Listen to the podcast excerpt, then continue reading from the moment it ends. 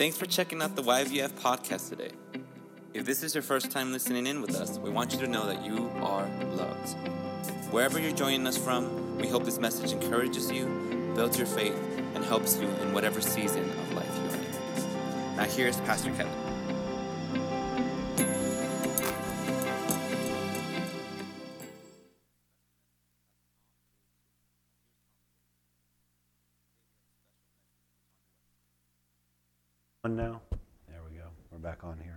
Sasha. Um, and in the midst of all the trials and tribulations of life, we have uh, this, this word from the Lord to rejoice in the Lord always. And again, I say rejoice. And if we're just looking for a reason to rejoice, there are so many reasons to rejoice. I want to rejoice that my son Stephen is here this evening and his family is here. And we prayed for them to be able to make it here, and they made it here. I'm getting to it. I'm getting to it. And I really want to rejoice. And uh, Sasha, stand up for just a minute. Just stand up. Come on, get out of that bathroom and stand up. Just stand up there. So Sasha passed her test today, and she's a licensed driver today in the state of Nevada.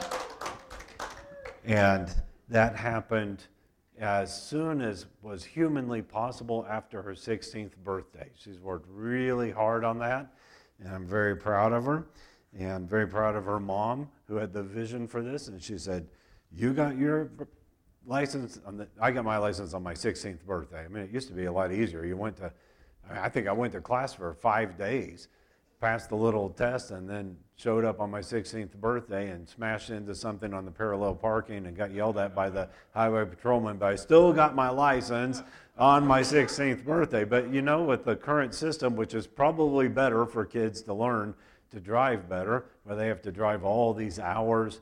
I mean, we, Sasha and I have done 75 hours together. That's a lot of driving. And a lot of it was just kind of wasted gas driving in a sense because we weren't really going anywhere. We were learning stuff, but it was uh, with the gas prices shooting sky high, but very much worth it. And uh, I just want to say that Tanya and I are very proud of Sasha today. And today is the birthday of our daughter Bethany, also. And, uh, and tomorrow's my birthday, together with Rogelio. So, a lot of reasons to rejoice, and God is so good to us. He really is. Amen. So, we're going to look, be looking at uh, Revelation chapter 19 this evening. And. Um, I, I don't know how far we're going to get in the notes, but we're going to pick up where we left off last week. So we're going to begin with verse 9 of chapter 19. I don't want to try to rush through this very too quickly uh, because this is the culmination of the book of Revelation, really. The beginning of the end is the second coming uh, of Jesus. And in this part, we've been looking at this second coming of Jesus from the time of the seventh trumpet from Revelation 14 all the way through Revelation 20. We're going to include that in this uh, section also, although that deals with the millennial age. But we will get to that. I don't know if we will tonight or not, but we will get to it. Uh, but I was thinking as I was praying before service started um, about what we were talking about on Sunday and how Paul, uh, speaking to Agrippa, he, he said that I am on trial for the hope, which is the promise that was made to our fathers. You know, and I was thinking, you know, when that promise was made to the fathers, if we don't go back any further than Abraham, it had been, at the time Paul was speaking, 2,000 years since that promise had been made to Abraham.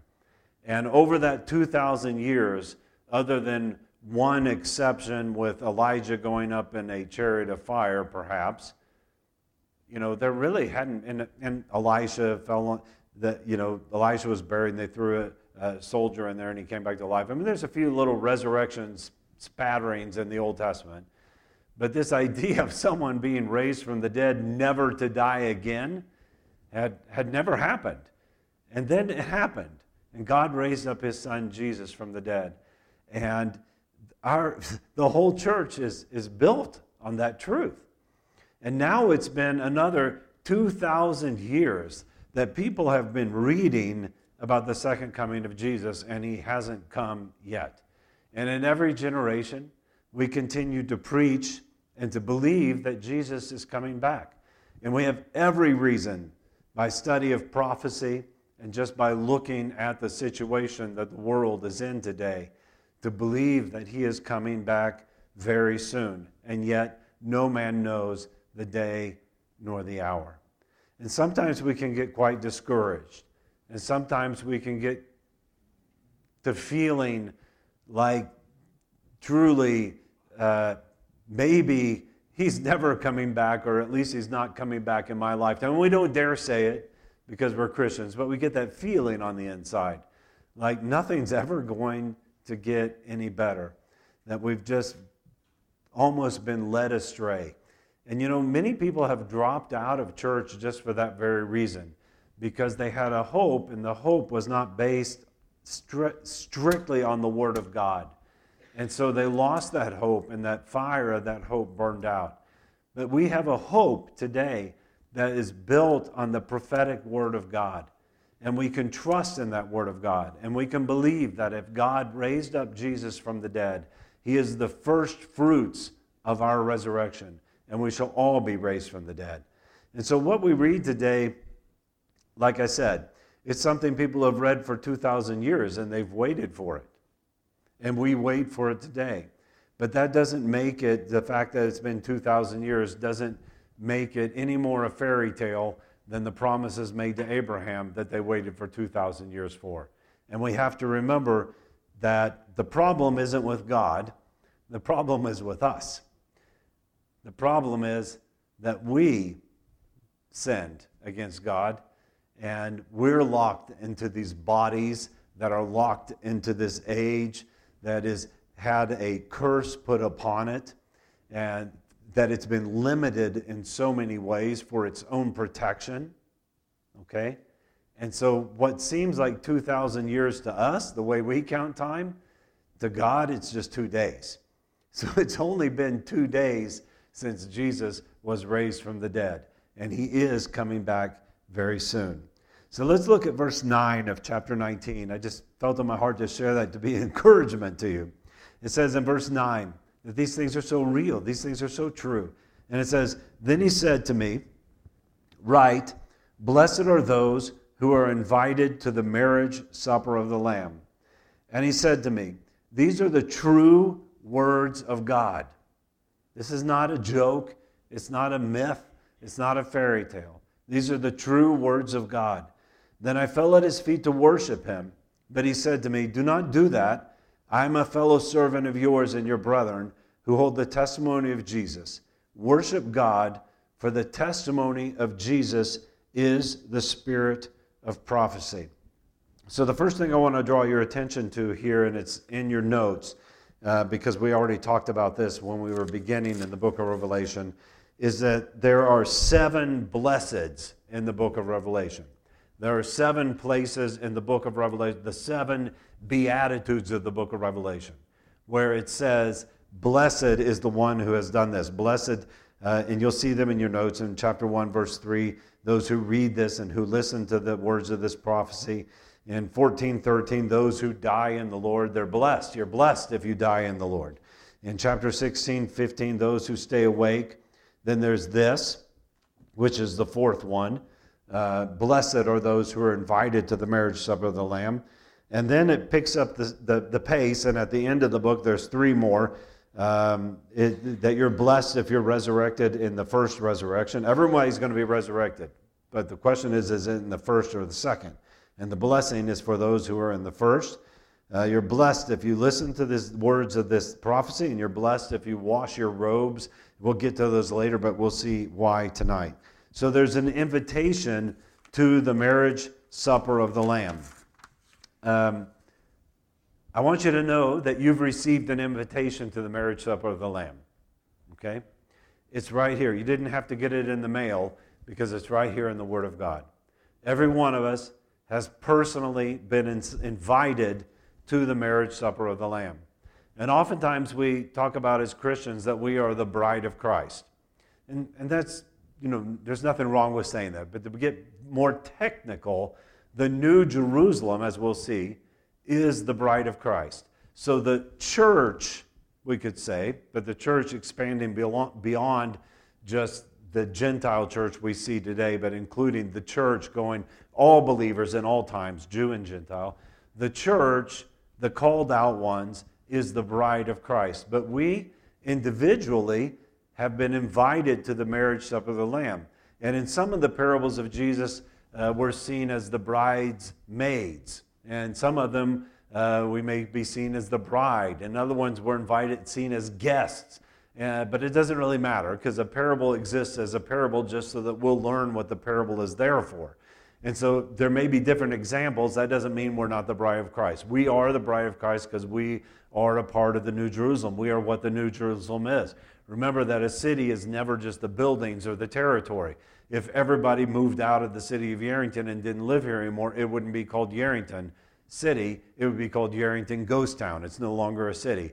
The city exists because of the people. The city is the people. So the New Jerusalem is the people. But I've said that so you can understand because sometimes as we read through those parables, like the ten virgins, the five wise and the five foolish, well, obviously the bridegroom isn't marrying all ten of those virgins.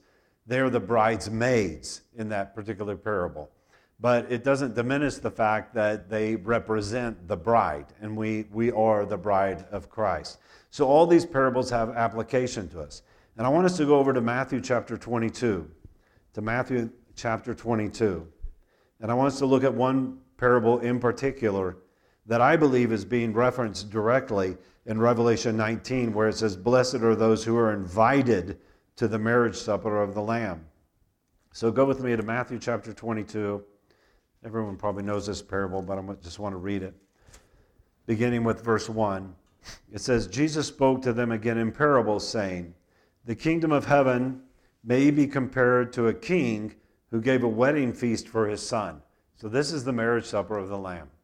The father gives a wedding feast for his son. And let me say something else. Most of you have never been to a real, good, old fashioned wedding feast, the kind that they're talking about here, okay? because I grew up in America and I had never been to a real wedding feast until I went to a wedding in Belarus. Okay? I mean, a wedding feast, you know, you see these kind of weddings like my great big Greek, my great big fat Greek wedding on these movies or something. You know, most Americans don't do these kind of weddings, okay? But a wedding feast is way more than the ceremony and a little bride's cake and a groom's cake and those little mints you that we used to get when we were kids. I used to not like go to weddings until I went to a real wedding. It was like, I don't want those little mints and everything, and I got to go kiss the bride and all this stuff when I was a kid growing up in church. They, they never had very much food. But a wedding feast goes on for days, and it has food and drink unending. Okay? It's a feast. And so when we read about a wedding feast for the Jewish mind, that understands this in the first century. This is a feast, and all the more so because it's a feast of the king. So the kingdom of heaven may be compared to a king who gave a wedding feast for his son. And he sent out his slaves to call those who had been invited. So we could see the angels as the slaves. He sent out his, because the angels are often working here in the book of Revelation. He sent out his slaves to call those who had been invited to the wedding feast. Please note that the slaves did not invite them to the wedding feast. The king invites them to the wedding feast. No man will come into the Son unless he is drawn by the Father, the scripture says. Jesus said that. That's one of the reasons why you should never get so terribly upset if you have witnessed and shared Christ with someone and they're not listening to you, because you have to understand you don't have the power to save them anyway. Take all the pressure off. All you have the power and the call to do is to be a witness and to share the Lord with them. But until the Father draws them to the Son, and sometimes that might take years, they're not going to come without the calling and the drawing of the Father. So you shouldn't, you know, a lot of times we feel that pressure and being a witness for Jesus, and we shouldn't have that. We just are to be his witnesses in the power of the Holy Spirit. We can't make people be converted. You know, we can't save them. That's, that's what God does. We're his witnesses.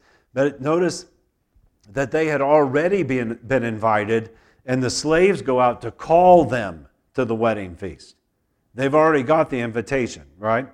it says they went out uh, to call those who had been invited to the wedding feast, and, and, and yet they were unwilling to come. They didn't want to come to the wedding feast. Verse 4 And again he sent on other slaves, saying, Tell those who had been invited, Behold, I have prepared my dinner. My oxen and my fattened livestock are all butchered, and everything is ready. Come to the wedding feast. But they paid no attention and went their way, one to his own farm and another to his business. So, another application of this that we could see in the big picture of the scripture, because Jesus is talking at these times about the Jews, is that God sent prophets to call the Jewish nation to the wedding feast, but they didn't want to come. And then he sent more prophets. So you have what are called the major and the minor prophets. You have prophets that prophesied, and they're called that just because of the length of their books, but you had prophets that prophesied before the captivity. You have prophets that prophesied during the Babylonian captivity and after the Babylonian captivity. And with each prophet, the, the revelation increased, but the people still refused to come. And then it says in verse 6 And the rest seized his slaves, the prophets, the angels, they mistreated them, and they killed them. But the king was enraged, and he sent his armies and destroyed those murderers and set their city on fire. So understand, the city of Jerusalem was destroyed. Then he said to, the, to his slaves, The wedding is ready, but those who were invited were not worthy. Go therefore to the main highways, and as many as you find there, invite to the wedding feast. So the gospel goes out to the Gentiles. Those slaves went out into the streets and gathered together all they found, both evil and good, and the wedding hall was filled with dinner guests. But when the king came in to look over the dinner guests, he saw a man there who was not dressed in wedding clothes.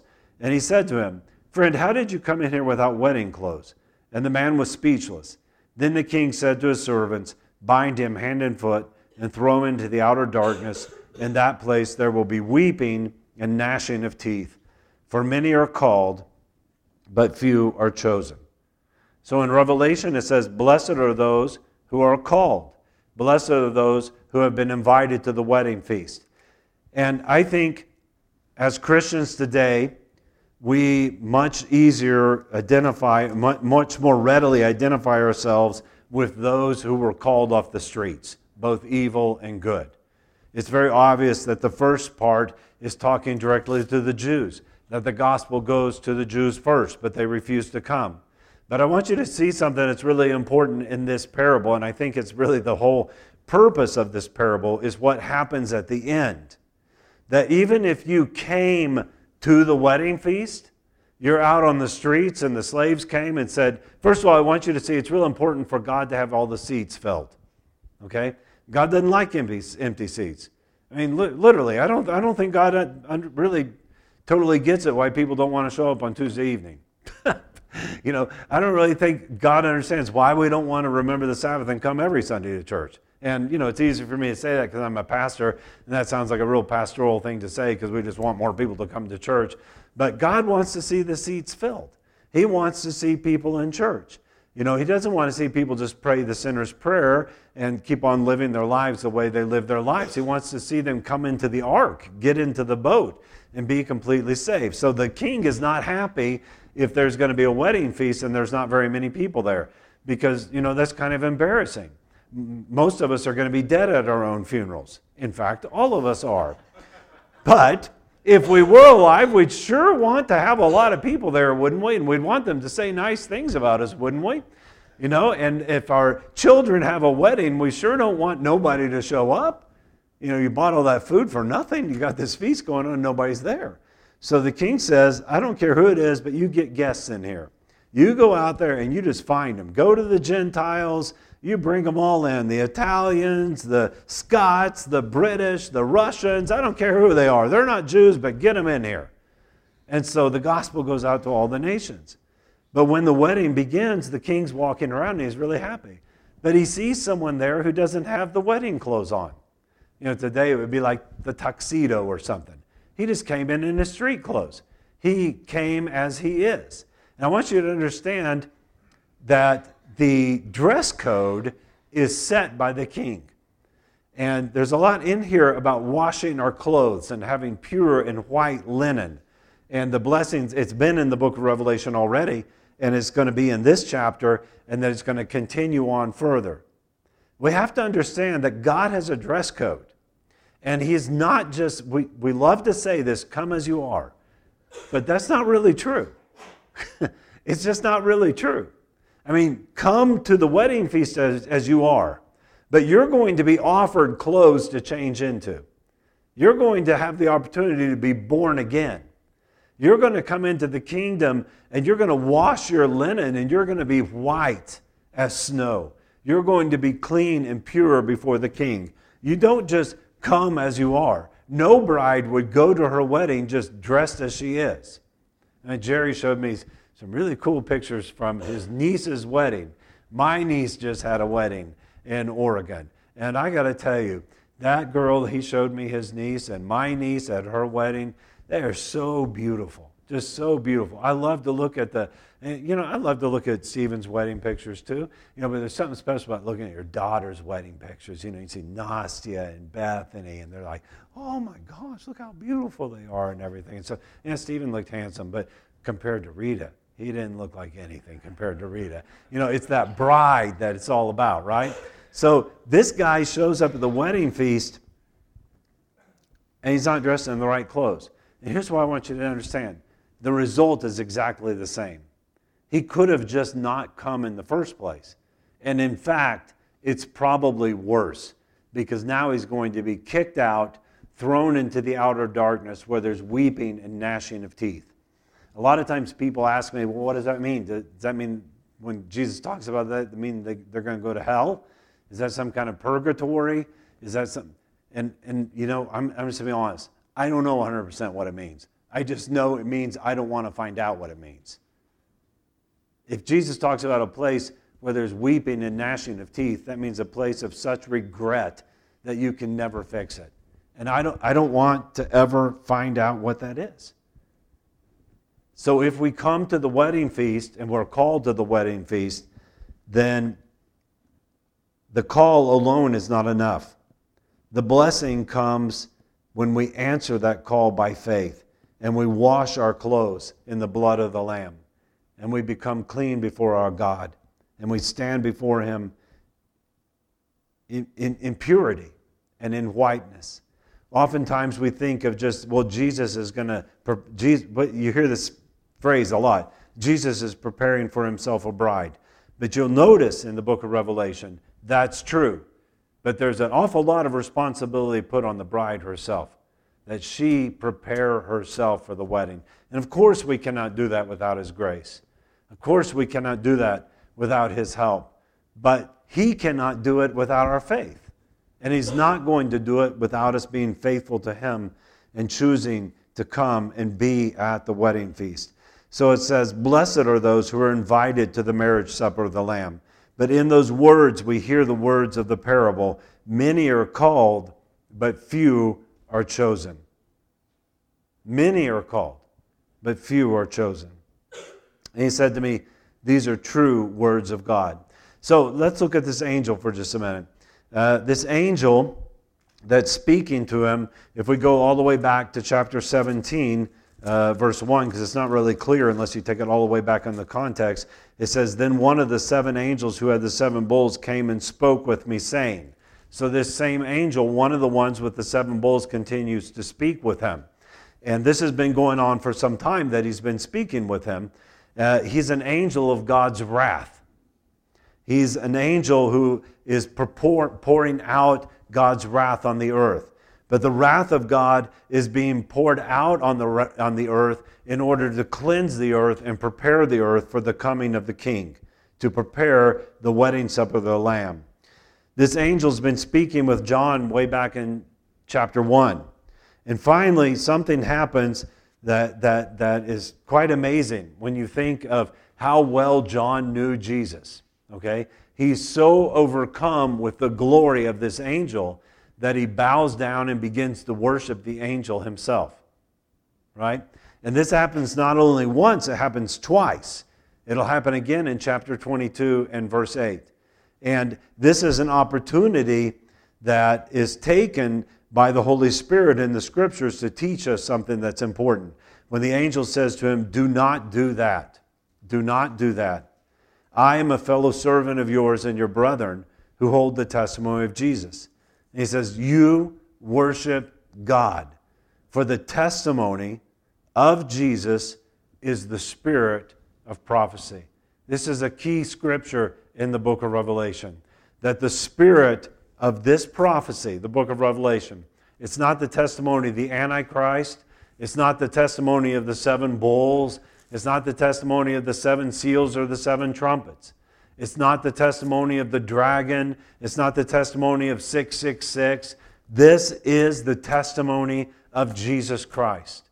And you cannot parse it and take one part and throw away another part. In fact, there'll be a warning at the end of the book that says if you do that, you will lose your place in the very kingdom of God. You cannot just cut parts of the scripture out and ignore it. That this comes together as a package, as a word spoken by God, that this is the testimony of Jesus. And so he speaks to John, but I believe this is in the scripture because it's a word to us that's saying, worship God. God is seeking those who will worship him in spirit and in truth. Worship God. If, if John could worship an angel, well, I don't know if any of you have ever seen an angel, okay? But I'm going to be honest with you. As far as I know, I've never had a vision of an angel in my life. And as far as I know, I don't need one. If I need one, God will send one to me. I'm not looking for one.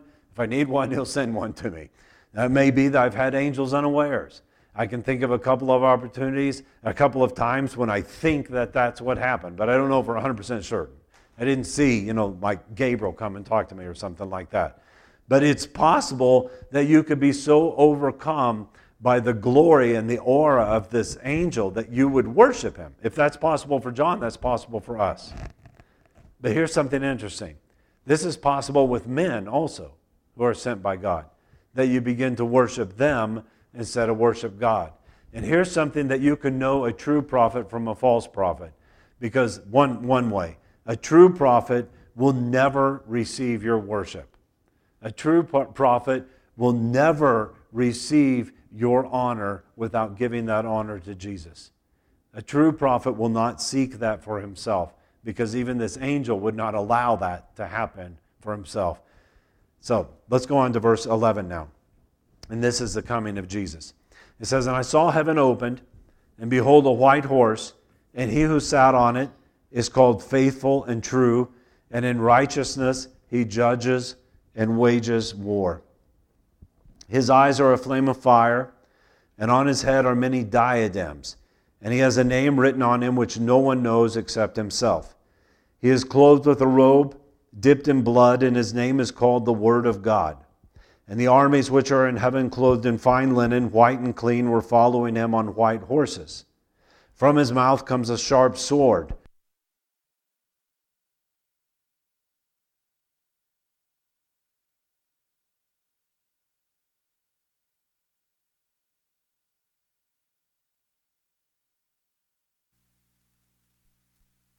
We're back.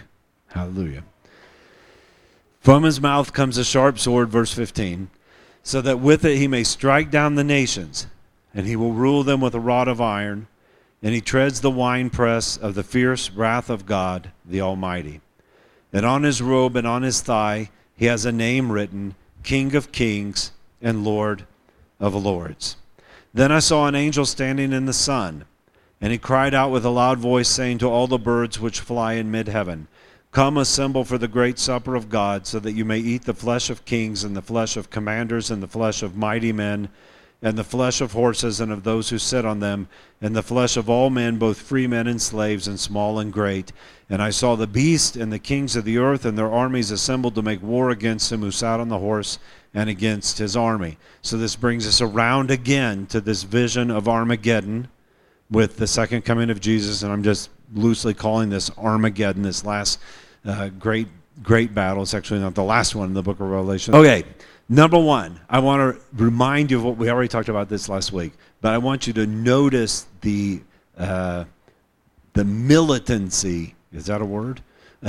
the militant uh, description of Jesus coming back. He's not coming back like some, you know, sweet little uh, Jesus who's just going to say, "Oh, it's okay, everybody. I just forgive you."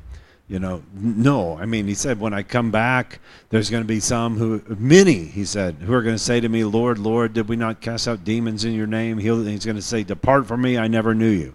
I mean, this is serious, serious business. He comes back, and in coming, his full divinity is, is revealed. It says, I saw the heavens opened, and there's this white horse uh, that his eyes are a flame of fire uh, his name is faithful and true, righteous judge, the warrior, the Lord of hosts. And it says that there's a name that he has that nobody knows, and only he knows that name. Well, that name is the name Yahweh. It's the name of God. Uh, it's a name that nobody knows. Moses asked God, What is your name? Because nobody knows his name. And God said to him, I am who I am which means uh, the, the existing one, Yahweh.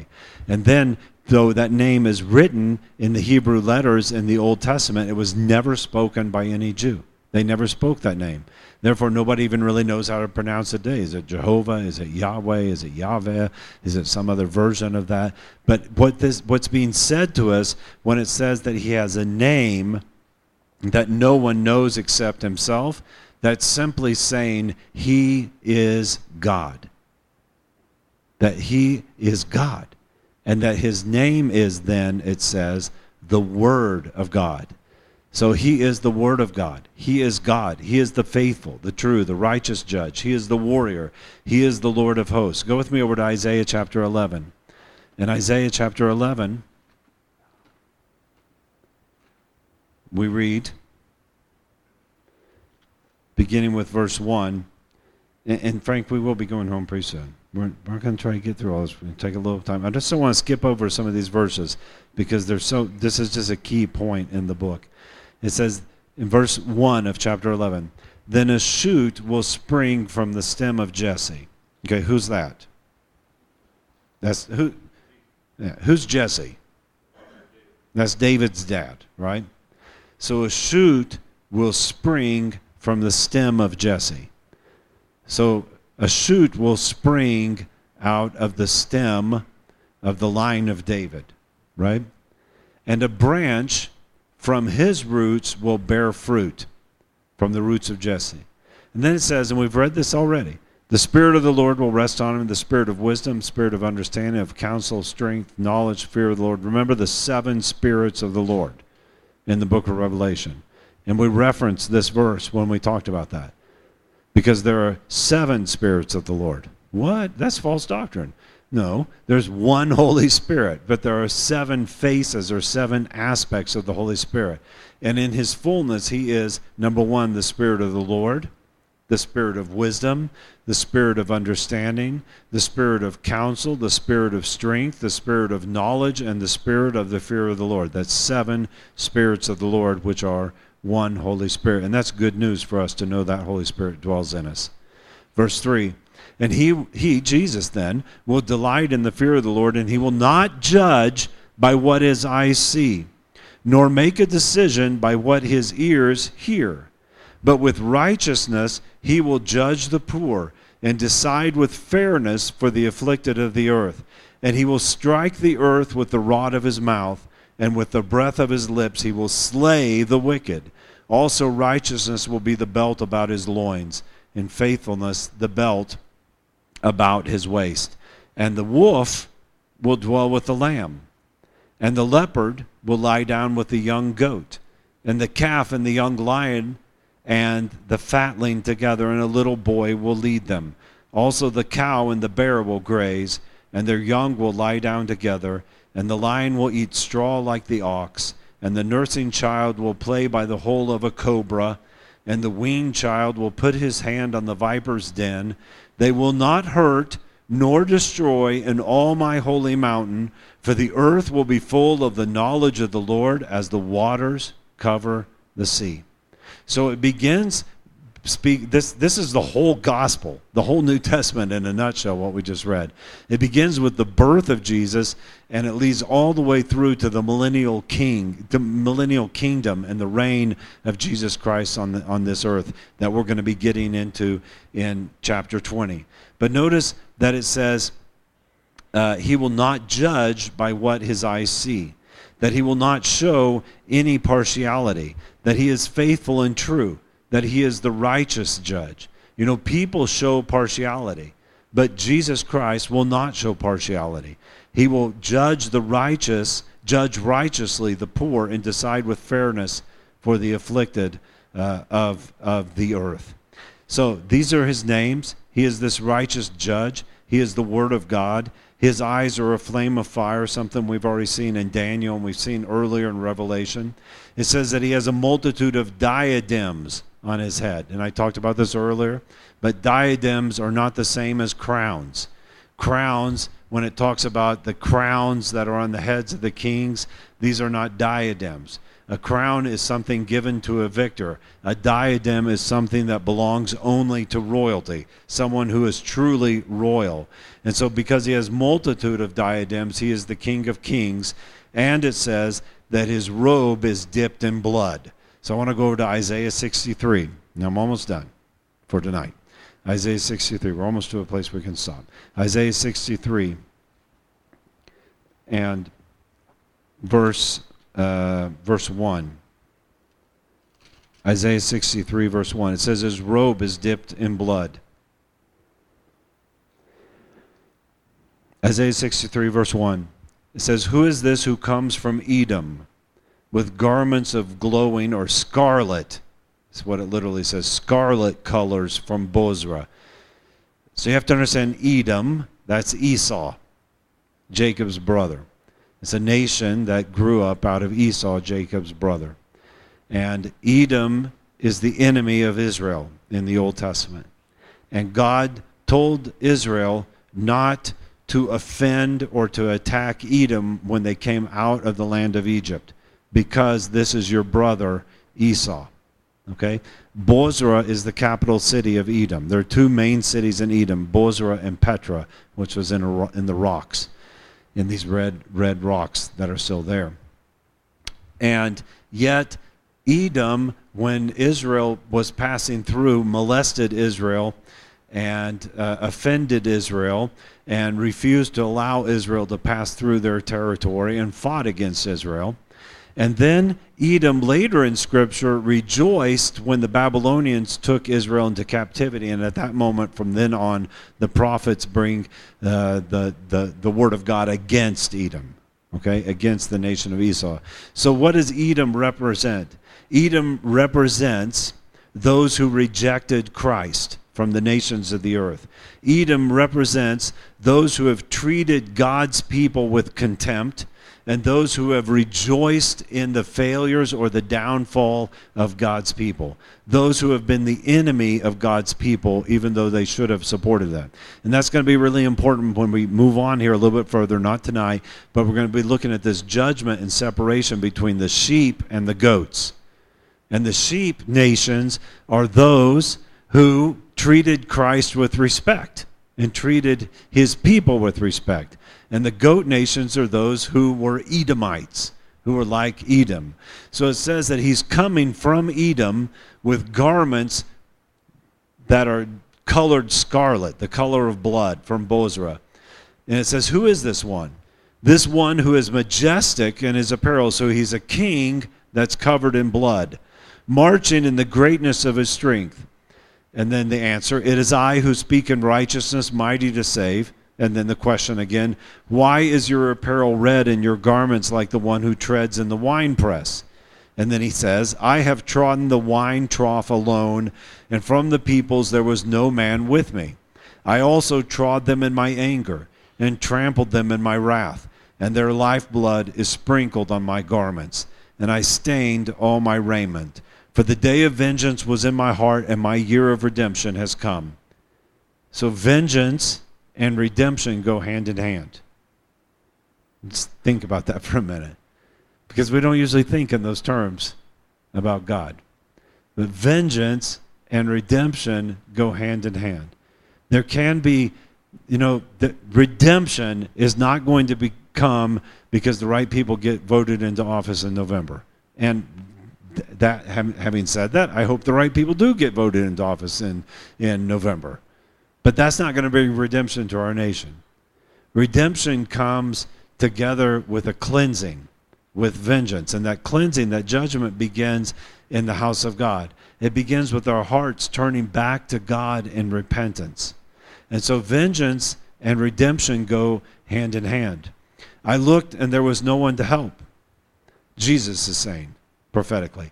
And I was astonished and there was no one to uphold. Do you, do you think Jesus is astonished that nobody's on his side? I tell you that Jesus is astonished at the lack of support he has in our nation today. He's astonished by it. He says, I was astonished. There was no one to uphold. So my own arm brought salvation to me, and my wrath upheld me. Remember, this is coming at the end of these seven bowls of wrath being poured out. I trod down the peoples in my anger and made them drunk in my wrath, and I poured out their life blood upon the earth.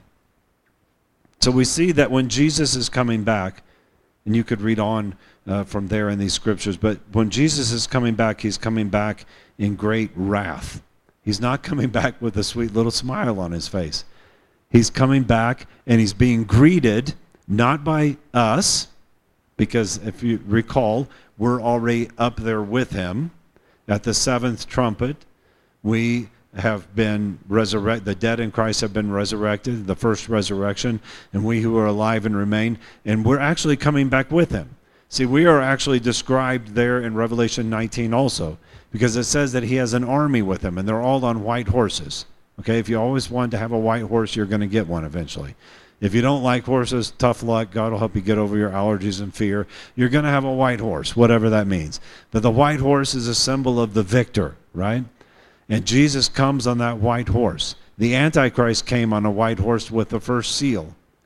But that was a false victory, an Antichrist. This is the real victory. This is the real Christ. And we will all come back with him on white horses. And it says we will be clothed with white linen, that we have washed our clothes in the blood of the Lamb. And his robe is dipped in blood. And as we've already read concerning Armageddon, that the blood is going to flow, you know, up to the, the bridle of the horse for you know this whole area we talked about that that there's going to be a great destruction of armies on the earth so the first thing that happens when jesus comes back according to this vision that we have in chapter 19 is a battle he's coming in battle he's coming in war okay you think of you could probably think of it if you thought about it, you could probably think of several good Hollywood movies that you like when finally the cavalry or somebody shows up over the hill and brings salvation to this earth. And that, that's what he's coming to do, to make battle. And who's gathered against him is the Antichrist, and all the kings of the earth are gathered together with the Antichrist to make war against him. Then there's one other thing I want to point out here that it says, on his robe and on his thigh he has a name written. So he has a name written here on his thigh. Okay? And just look at me for a minute. So this part of the thigh that we usually call the groin is actually really important prophetically in the scripture.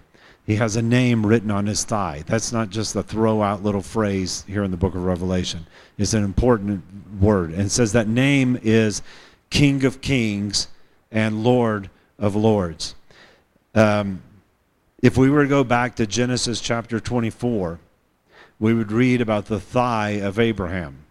And when Abraham sent his servant to find a bride for his son, right? He made his servant place his hand under his thigh. I'm not going to do the movement because it would be embarrassing for me, but place his hand under his thigh, right into his groin. And that sounds kind of strange to you, but you have to understand he made him swear an oath. What was the oath he was swearing?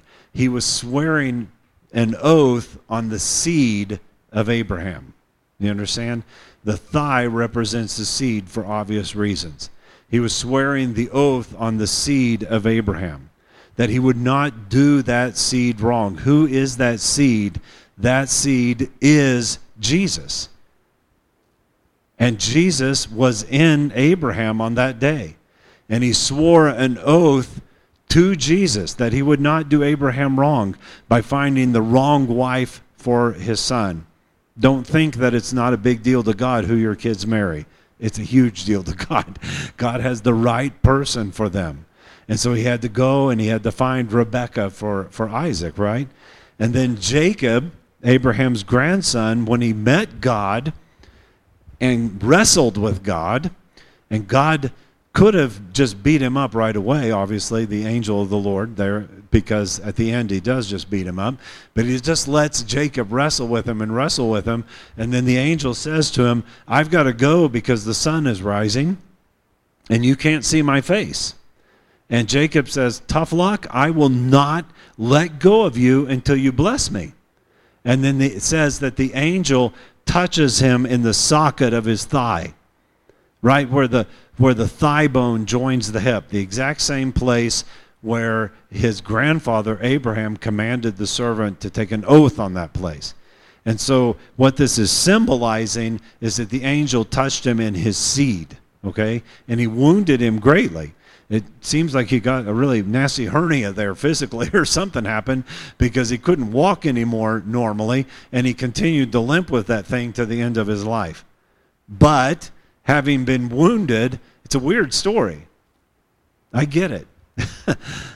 Not that long ago, I read a guy's testimony that said that because of that story, I became a Christian. And I thought, well, that's interesting. And I read on into his testimony, and he just talked about I struggled with God for so long, and people told me that it wasn't that it was bad to struggle with God. And one day I heard somebody preaching that story, and I realized it's not bad to struggle with God. God wants you to struggle with Him. God wants you to engage Him, you know, and He wants you to to pour your heart out before Him. He wants you to hunger after a blessing so bad that you won't let go of Him. And Jacob refused to let go of Him. You know, no matter how bad that hurt him, he would not let go of him until he blessed him. And he said, Okay, I'm going to bless you. And that's when his name was changed to Israel. Because Jacob, all his life, had fought for that blessing. And yeah, he had been a schemer and a cheater and a liar and all these things. But he did all those bad things in the name of, I want a blessing. And I think on, at one point, God finally got up and said, Hey, somebody really wants a blessing down there. Let's send the blessing. You know, when you really want that blessing, it doesn't matter whether it belongs to you or not. God's going to get you that blessing because you want that blessing so bad. And so the angel touched the seed of, of Jacob and, and wounded him in that seed. And, and, you know, we could talk about this for hours, but prophetically, it's speaking of the cross of Jesus Christ, really. That Jesus went to the cross and was wounded as the seed of Abraham as the, the seed of God. He's the Son of Man and the Son of God. And he was wounded for our salvation. So it's very significant that at this very same place, he has written that I am coming as the King of Kings and the Lord of Lords, as the fulfillment of the promise made to Eve. When I said, when God said that the seed of this woman, will crush the serpent's head. And this is the final crushing of the serpent's head in the coming of Jesus Christ. And not only does he have this robe dip in blood, but it says we have robes on, and our robes are washed. They are cleansed. They are white linen. I'll end with this, but the Greek word for robe is stali. That's where we get the word stole, like a mink stole or something like that. But this word stali doesn't mean robe like bathrobes that we wear, okay? It doesn't mean soft robes like somebody would wear to look pretty. The, the original meaning of this is the robe, which is the priestly garment, and it's the robe which the warrior would wear in battle. It's a working robe. It's a robe that a person wears when he's girded for battle. It's a robe that they wear when they are girded uh, to serve uh, the Lord uh, to serve the Lord God as a priest before him. Okay, so obviously Jesus wins this battle. Uh, it's waged and it's won in an instant by his word and with his word. But there's a few things I want to point out about that that I think are really significant and important, but we're going to do that next week. So we'll just stay with what we have because that's enough for one evening, especially with all the interruptions we've had. Amen. Let's stand together. We hope you enjoyed the message. Before you leave, we want to remind you that if you want to continue receiving updates on new sermons, that you subscribe to our podcast. If you want more information on how to contact us, make sure to check out our website at YeringtonVineyardFellowship.com. And we'll see you next time on the YVF podcast.